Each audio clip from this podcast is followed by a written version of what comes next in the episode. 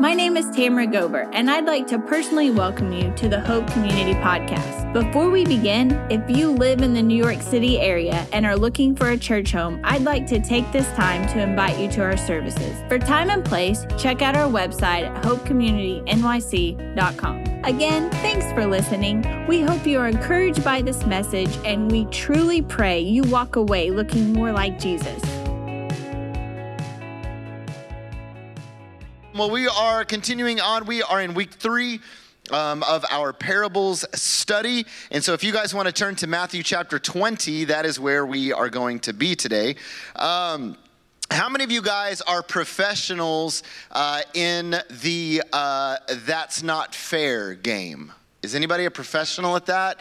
Um, I have learned to be pretty good uh, at the at pointing out things that are fair and things that are unfair. Um, and we should be pretty good at it because we've had lots of practice over the years. Um, I told you guys last week, or actually it was two weeks ago, I guess, uh, is whenever we were actually meeting. But I told you guys two weeks ago that if I could write a book about being a dad of a teenage boy, uh, it would be called what? That's the least you can do, right? That's the least you can do. Now, of course, we were talking about, um, you know, uh, Peter asking how, you know, what's the, how many times do I have to forgive someone? And Jesus is like, look, no, like, I know you're thinking you're being generous with that many, but I'm telling with saying seven, but I'm telling you that's the least you can do, all right? So you're gonna have to forgive uh, all the time because you've been forgiven, right? Well, if I could write a book based on what it's like to be a dad of two kids, I think the title of that book would be called It's Not Fair. Because that's what we hear about 725,000 times a week is it's not fair. That's not fair. It's not fair that they got to do, it's not fair that they got to do that. Like my kids, they keep score like nobody's business. Like I don't understand even how they are so good at keeping score about stuff. And it's stuff that's dumb. Like it's dumb stuff. And I have to keep telling them all the time, this is dumb. Like I tell, I say those words from my mouth. This is dumb. Why are we keeping score? Why are we fighting over things that are so dumb? Because I, it could be like we we like sweet tea in our house. I don't know, you know, like we're from the south, and so we like sweet tea, and so we make sweet tea, and our kids love sweet tea, and so we will have a gallon of sweet tea that is out on the counter, and if there is just enough for one glass left, one child will inevitably say, "Please," they won't say "please," they'll be like, "I call that last glass of sweet tea," right? And then the other one will automatically pipe up. That's not fair. That is not fair. And I'm like, why is that not fair? They straight called it. Like that, that to me is a fair thing, right? But then they're like, no, let's half it. And it's like, well, there's not enough to really half it. We can't do that. That's not fair. Then we don't get nothing. So you know what dad does? Dad's like, I'll take the last glass of sweet tea. That's that's fair. All right. We'll do it that way. But they keep record because they'll even say stuff like, but he got the last glass of sweet. I'm like, you really? Like, you guys remember these kinds of things? Like, we'll tell our kids, we'll say, hey, look, uh, you go take a shower. I took my shower first last time. So what? Go get in the shower. It's like what? Why is everything a competition? Why is ev- why does everything have to be? Uh, it's a fair or not fair game. And honestly, they actually really it's actually impressive because or sort of like this is what i don't understand. They don't remember what they had for breakfast but yet when we get in the car for a road trip they remember who picked the last song. I mean it could be three years later and they'll be like no the last road trip we took no the last road trip we took was 2020 yeah i know but i was like i remember he picked the last song when we were when we were rolling up to the house, he got to pick the last song. Oh, oh, uh, how, how? Like how? Like and now they have no excuse in school for not remembering anything. If you can remember who picked the last song, but man, we grew up. Like I had a brother growing up. We I played the It's Not Fair game, right? We all play the It's Not Fair game, and then we all take it into adulthood, right? Because now we don't have some we don't just have our sibling to go against we've got the rest of the world to go against now right? And so we we look at everybody and we're like oh well i'm good at picking out. That that's not fair. I am so good at picking out what is fair and what is not fair. And today what we're going to look at um, in the parable that Jesus is going to talk about is, is Peter. Uh, he kind of starts to, um, well, Peter, this is what's sad about Peter. It seems like every time he opens his mouth, Jesus is like, I've got a parable. Like that seems to be kind of what's going on because last week, you know, Peter asked a question and he was like, "Hey, how many times do I got to forgive?" And Jesus is like, "Oh, well, let me tell you a story, right?" And then and then this week the same thing is going to happen. Peter is going to open his mouth and uh, Jesus is going to have to tell a story. And I would hate to be the person that every time I told a story, or every time I open my mouth, Jesus is like, let me fix that. Let me tell a story. But that's what's going to happen, all right? And so uh, let's check this out. You guys, you guys saw the question, what Jordan read a little bit earlier. Let's bring that passage back up. I think it's the first one. Is, uh, yeah, this is what his question is. Peter looks at Jesus after this whole you know thing that goes down and says, "What then? Uh, what then will we have?" That's his question, and Jesus is like, "Let me tell you a story." So let me give you guys some backstory to this. There's a rich young ruler that shows up in front of Jesus, and he's like, "Hey, what must I do to inherit eternal life? Like, how can I go to heaven whenever I die?" And Jesus knows the heart of this guy. He's know he knows that he's rich. He knows that uh, he he loves his wealth, and so Jesus kind of says a couple things, and then he gets to the heart of the issue, and he says says, I want you to go and sell everything that you have and then come and follow me. Because Jesus knew that this guy valued wealth more than he valued eternal life. And you can't come to Christ if you value anything over Jesus because you you when you come to Christ you've got to repent of sin and if you have if you if there is sin that you're unwilling to repent of then that's not a repentant heart that is able to to come to Christ. And so this guy is like the Bible actually says Jesus says hey you want you're going to need to go selling everything everything that you have and this is the guy walked away sad because he had a lot of stuff. And then the disciples are standing there and they're just like, whoa, what just happened? Right? And so, and so, you know, Jesus is like, hey, look, this guy, it's it's harder for this guy to get into heaven to get into heaven than it is for a camel to go through the eye of a needle. It's harder for that to happen. And the disciples look around, they're like, well, then who in the world can get to heaven? And then Jesus says something very important. He says, well, actually, with man, it's impossible. But with God, everything is possible. So Jesus is saying, but with God, this rich person can get into heaven. He's not going to be able to do it on his own. It's easier for a camel to go through the eye of a needle. But with God, this guy can get to heaven. And so here's what Peter says. The very next thing Peter says in reply to Jesus saying, with God, this is actually possible, he says, See, we have left everything and followed you what then will we have? So, what Peter is asking right here is, is, basically what he hears is he hears, Jesus, he hears Jesus say about this rich person, hey, it's possible that this guy is going to get into heaven. And Peter is standing there and he's going, hold on a second.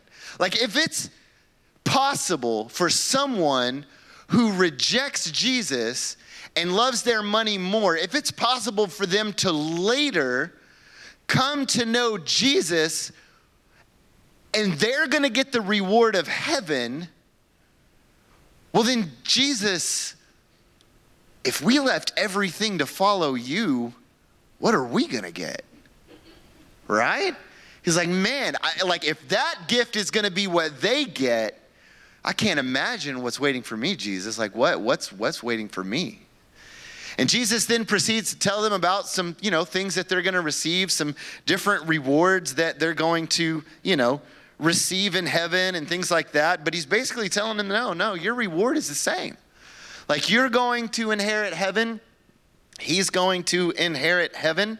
And, and actually, it's kind of interesting uh, because, because Peter, I love, I love kind of how God's kingdom works because it's different than, than the kingdom that that we've built. But but jesus but peter he he kind of looks at jesus for a second and he kind of thinks for a moment well, i can't receive the same thing because that wouldn't be what? Fair right?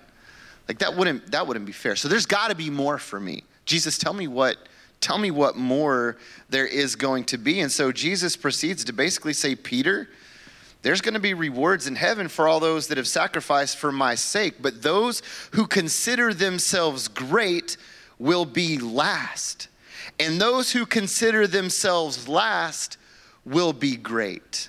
Why would he say that? It's because the kingdom of God works different than the one we've built. The people that we place in importance, the people that the world places in importance, by the way, for reasons that we put in place, all right? Like we're like, you're important. Why? Mm, because of reasons we made up.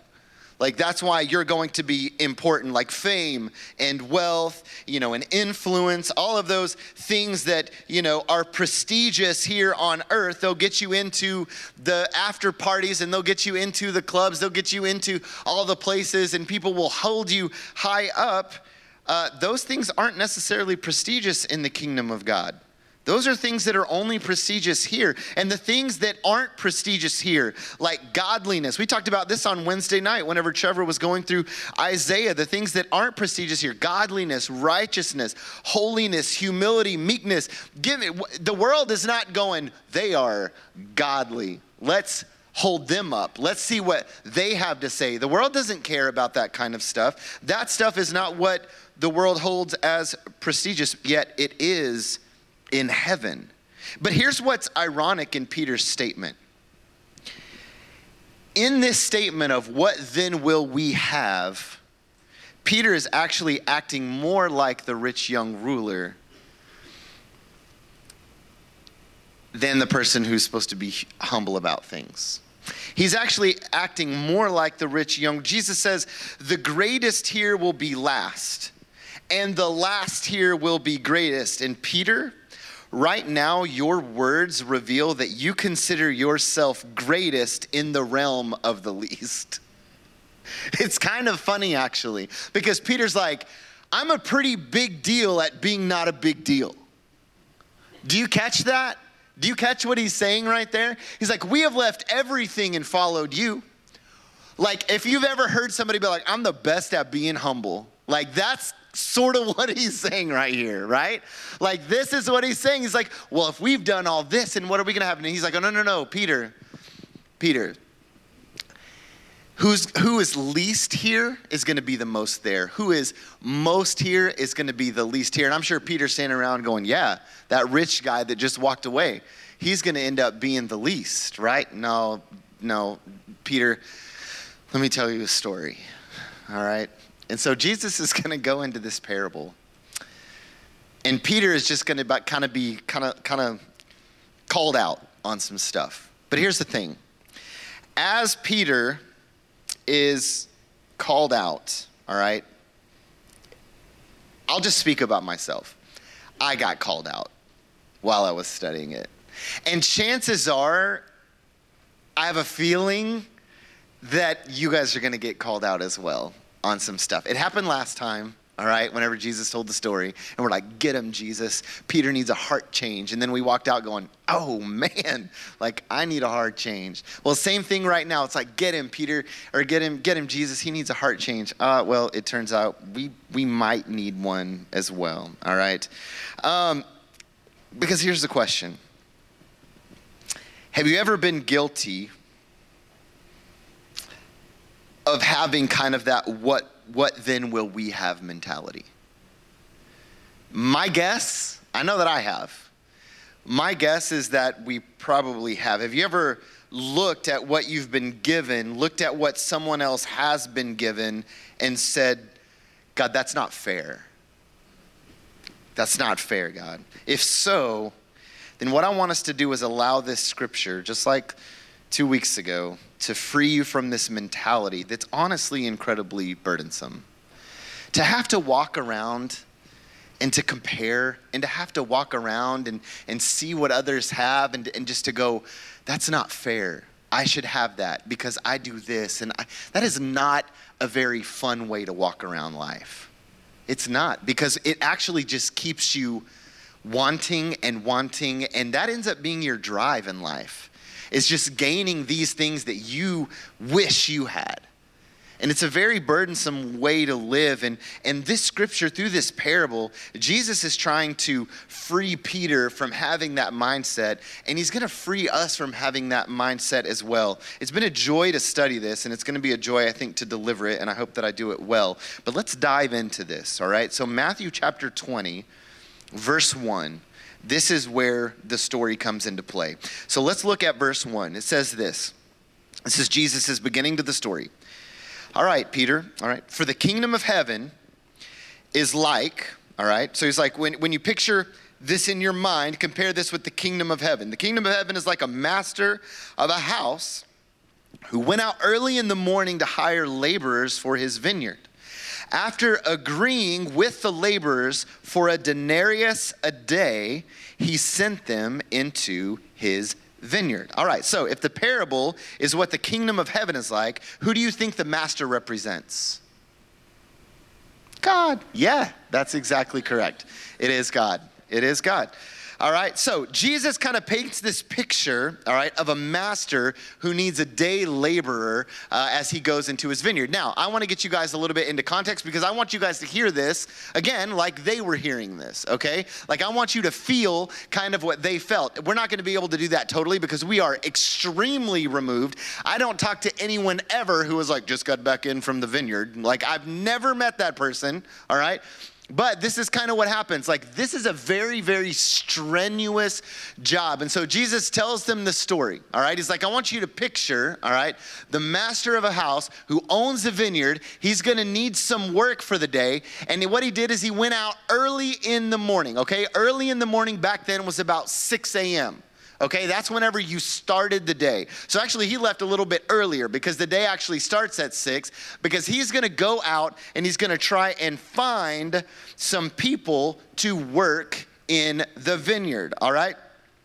And, uh, and so, what we already read in verse 2 is after agreeing with the laborers for a denarius a day, he sent them into the vineyard. So, what I want you to picture are these guys who are standing around and they are desperate for work. All right, there were people back then that they didn't have a job. They didn't have a nine to five. They didn't wake up in the morning going, let's get to work. They didn't have that security. And so, what they would do is they would stand outside and they would say, hopefully, someone comes by today that needs some help.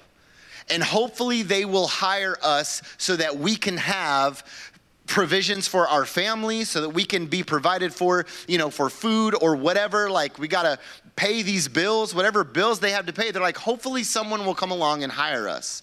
And so you get the picture of this guy who shows up and these guys that have been standing around waiting in desperation for somebody just to hire them. And this guy shows up and he's like, hey, I'm here. And they're like, oh, okay, cool. And so they start, you know, talking about a price. And, the, you can imagine these guys standing there. And he's like, look, how about uh, a denarius for the, for the entire day, which was actually pretty good pay. It's what you would pay a common laborer. But some of these guys that were standing around would be taken advantage of. And they would not be given a full day's wage like a denarius. They would be given something less. I mean, imagine yourself being there, right? If there were no like labor laws or anything, and you're trying to get a job done for as least as possible so that your overhead could be more, so that you could make more money, you would want to show up and you'd be like, uh, what do you guys agree to? I want you to work for the least amount that I have to give you. But this guy shows up and he's like, look, how about a denarius? And everybody's like, okay, cool.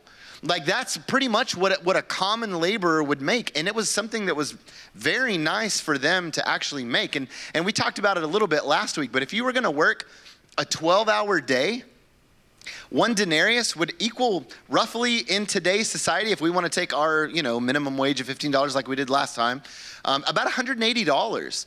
So like these guys were gonna, we're like we're in. Like you you're gonna pay us $180 and and we're gonna go work in your vineyard for the day. Sweet, we're in. They were secure. They hop in whatever they had, or maybe it's a donkey. I don't know what they. They're like, let's go. Right? It ain't a truck. They ain't hopping in a truck. But they're like, all right, let's go. And so, and so they take off and they head to the vineyard and they're there and they start working, all right? And so I want you guys to understand kind of what it felt like for them and then also kind of what it would feel like for the rest of this story, all right? So the disciples hearing this are like, cool, what a nice guy. What a nice master. This is going to be awesome. And then verse 3 through 4, it says this, in going out about the third hour, Okay, he saw others standing idle in the marketplace. So the master's back out. Okay, and he sees these people and they're standing idle in the marketplace. And to them he said, You go into the vineyard too, and whatever is right I will give you. And these people who he met at the third hour, which is approximately what time do you think? If it starts at six, what's the third hour? Nine o'clock. All right, so nine o'clock in the morning and they're standing around in the marketplace and he's like i'll give you what, what, what is right. And they're like sweet. And so they're in. So you've got these other guys who've already been working there three days or i mean three hours and you've got these other guys that kind of show up and they're probably like oh sweet we got some more help. All right cool. So everybody's kind of showing up right now all right? And then you got verse 5 through 8 so they went. And then going out again about the sixth hour, this guy needed a lot of help. He's like looking at all these people and he's like, I need some more help. And so going out again about the sixth hour, which would be what time you think? 12 o'clock. And the ninth hour, which is what time? 3 o'clock. He did the same. And about the 11th hour, which would be what? 5 o'clock. The day shuts down at 6, by the way. The 11th hour, 5 o'clock, he went out and found others standing. And he said to them, Why do you stand here idle all day? And they said to him, Because nobody has hired us. And he said to them, You go into the vineyard too. And when evening came, okay, it's about six o'clock, the owner of the vineyard said to his foreman, Call the laborers and pay them their wages. Okay, Jesus has just set the stage. All right? Like, this has just all been a setup like from verse one all the way until this verse, like it's for verse eight, it's just been a setup. And all the disciples are probably sitting around, and Peter's probably sitting around, and they're just like, this is great. Everybody's gonna get paid. Wonder what they're gonna get paid. This is gonna be good, all right? And so let's see what happens. They're probably thinking, well, if this guy's getting, if these guys who work 12 hours are getting a denarius, it's probably gonna be a lot less for these other guys, right? Oh no, oh no, no. Jesus turns it. Verse nine. Here's what, the, here's what happens with the foreman. And when those hired, about the 11th hour came, each of them received a denarius. What? Each of them received a denarius. The 11th, how long these people been working? One hour. They've been working for one hour, and the foreman's like, here's a denarius. Look, at this point in the story, if you're Peter, if you're you, right? Like if you're just you, your your mind is automatically going, man, if they're gonna get a full day's wage, if they're gonna get $180 for working one hour, what in the world is he gonna give these other people? Right? Because why? It's only fair. It's only fair that they're gonna make some more money, right? We're all thinking, oh, then what will, you know, that same question Peter had earlier. What then will they have? I mean, let's do the math here for a second. All right? In our today, in today, like, because I just, I love doing the math on stuff because I'm like, all right, what should everybody make? Like, if these guys who worked one hour get $180, and we all are wondering, some of us have our calculators out right now, and we're like, what's happening? Then, then if, I mean, if it continues in this way, the people hired at three if the people hired at, at, at, at five got 180, the people hired at three should get about $540. Yeah, that'd be sweet. The people hired at 12, they should get $1,080. The people hired at 9 o'clock should get $1,620. And the people who were hired at 12 o'clock, if the people that worked one hour got $180, all right, then the people who worked for 12 hours, if it's only fair, should get $2,160. That is a pretty sweet payment for a day work. All right? That is pretty awesome. So, let's see what happens. Verse 10 through 12. Now, when those hired first came, what they think? They thought they would receive more. But each of them also received a denarius. And I'm sure Peter's sitting here going, that's not fair.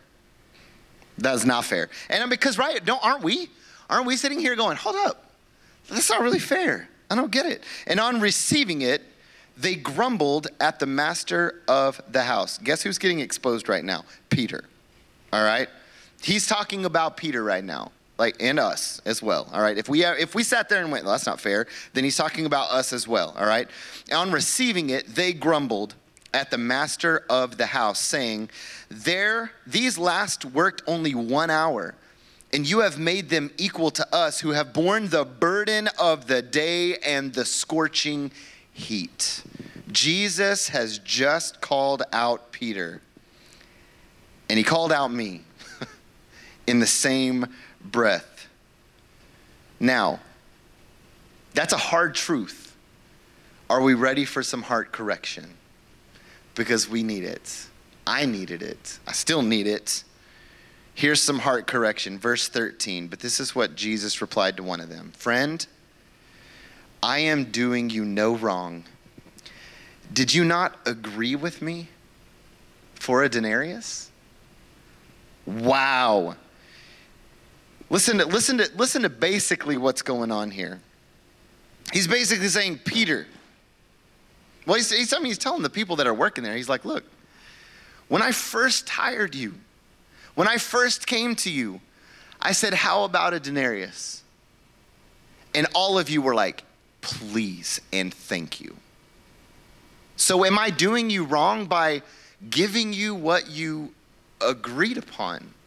And, and I know that what he's really trying to get across to Peter is hey, Peter, when I called you to follow me, at the exact moment that I called you, you, you saw me for who I was, Peter. The moment I asked you to put down your nets and follow me because I will make you a fisher of men, you did it.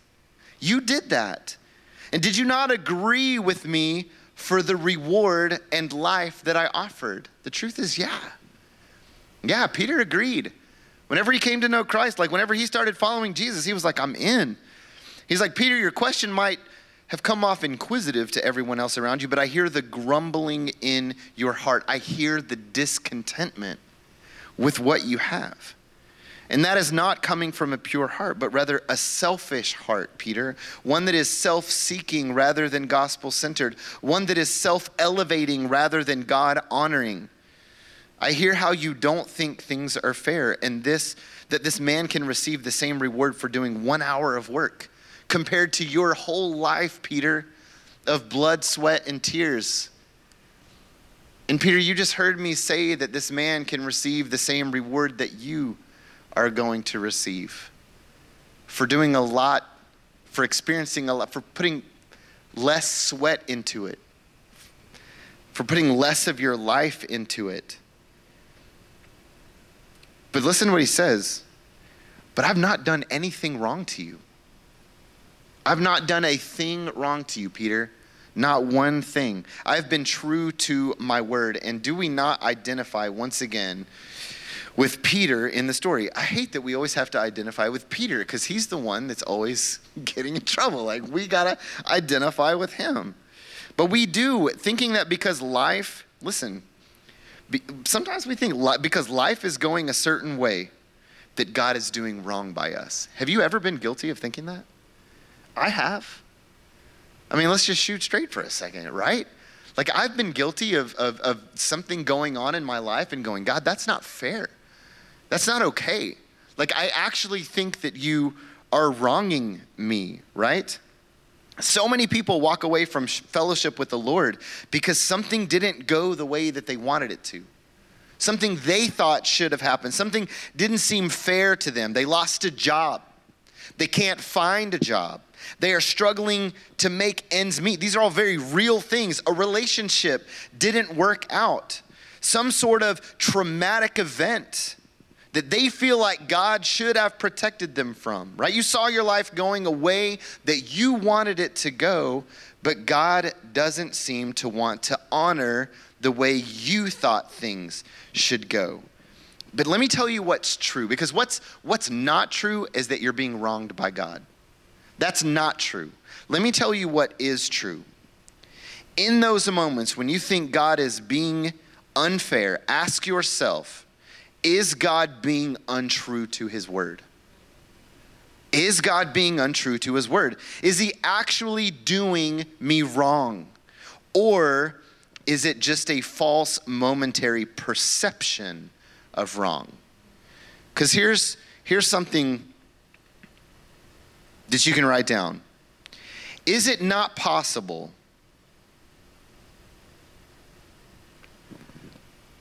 for God to go back on his word?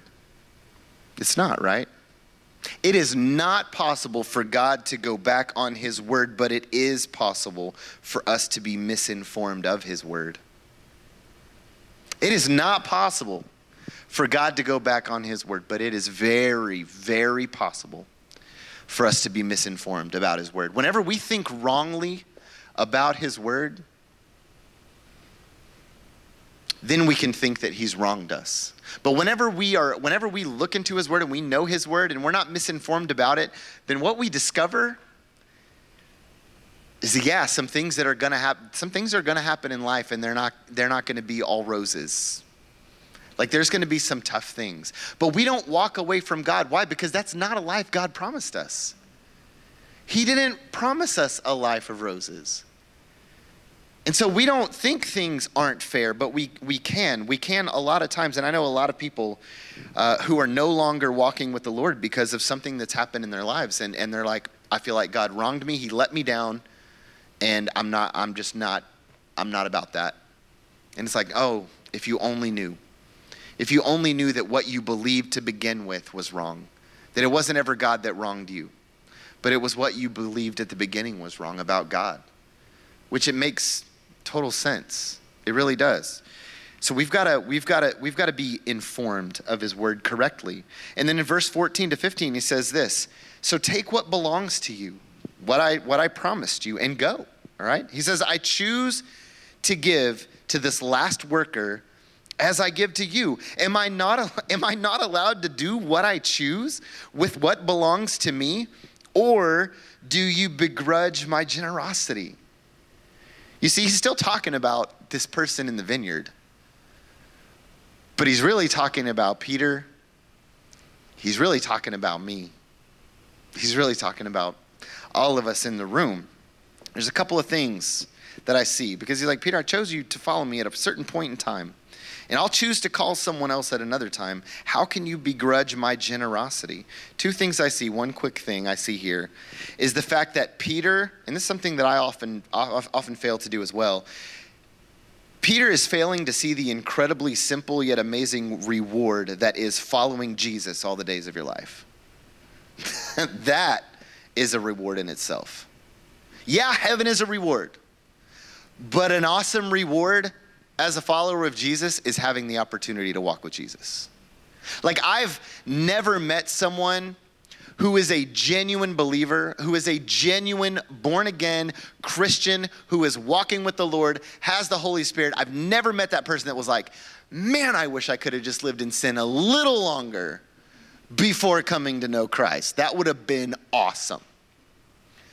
And I, on the other hand, I've never met I've never met someone who came to Christ later in life who was like, "Man, I'm glad I got to live it up before coming to know Jesus." No, in fact, I've only met people who have come to Christ later in life who have said, "If only I could have known this when I was a kid." If only I could have known this whenever I was younger. If I could have just had an entire lifetime of walking with Jesus what a blessing that would have been. What a reward that would have been. You see, this guy who's going to come to know Christ, it's actually not a, a gain that he's going to come to know him later. It's a gain that Peter's had the opportunity to walk with him the entire time. And I'm pretty sure that the thief that was hanging on the cross next to Jesus,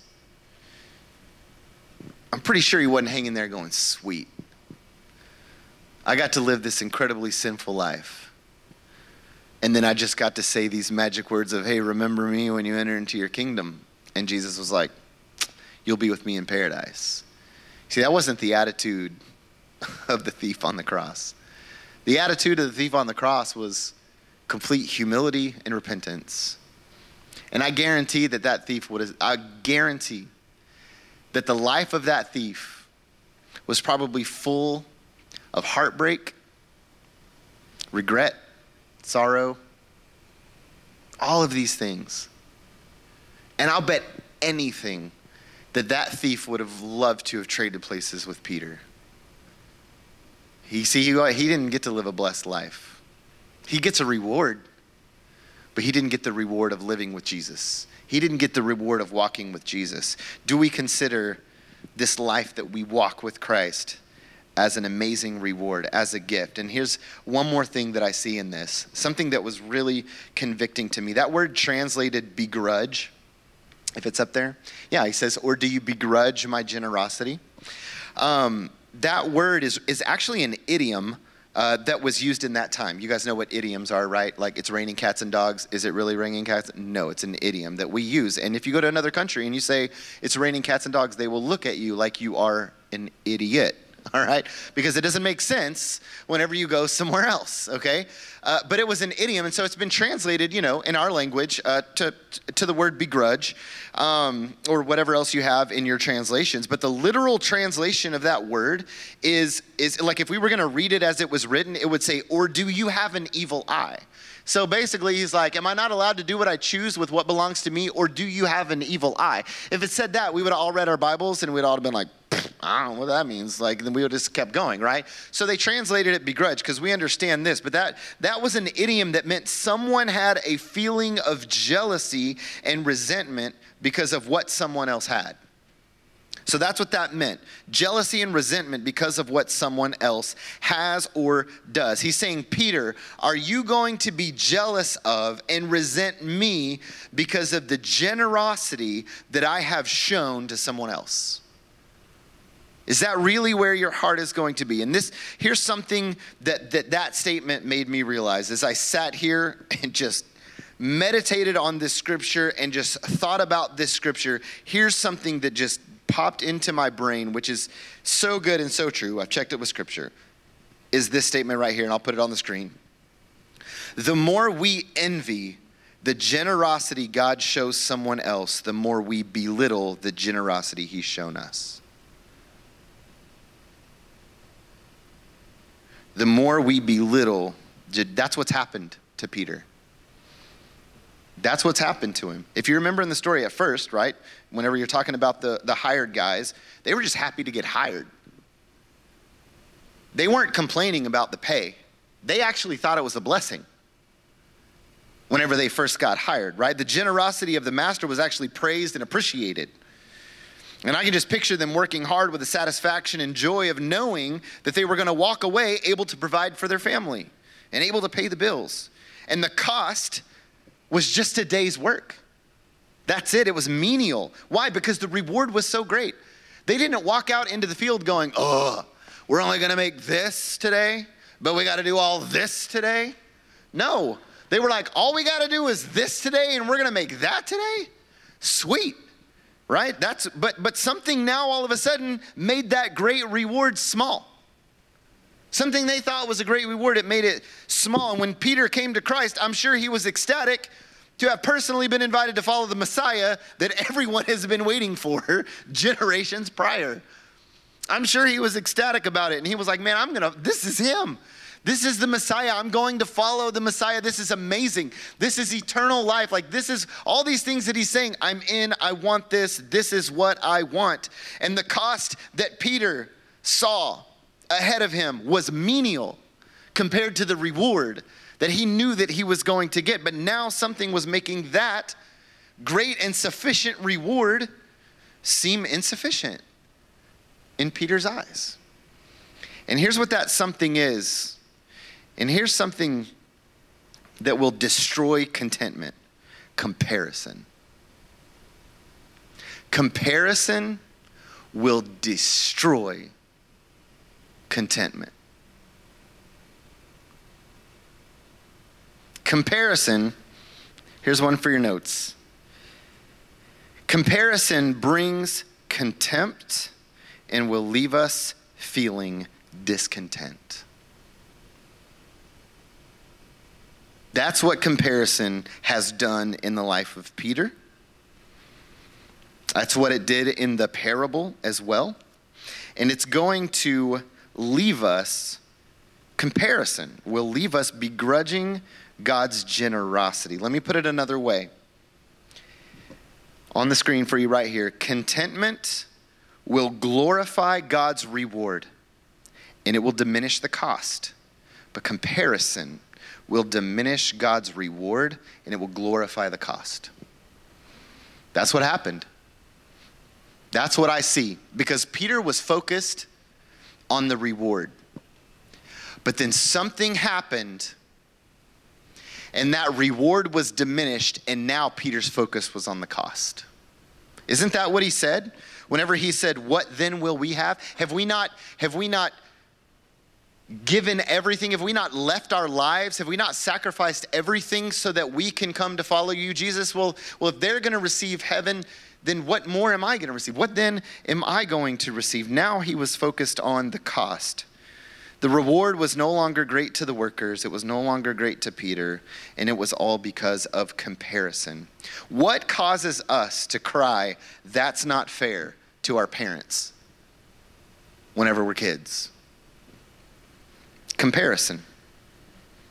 What causes us to cry, that's not fair, in the face of our parents' generosity? Comparison. What causes us to cry, that's not fair as adults in the face of God's generosity? comparison. It's just that our siblings grew. We, I, like, I have one like sibling sibling, but I got thousands of siblings because I look out here at all of you guys.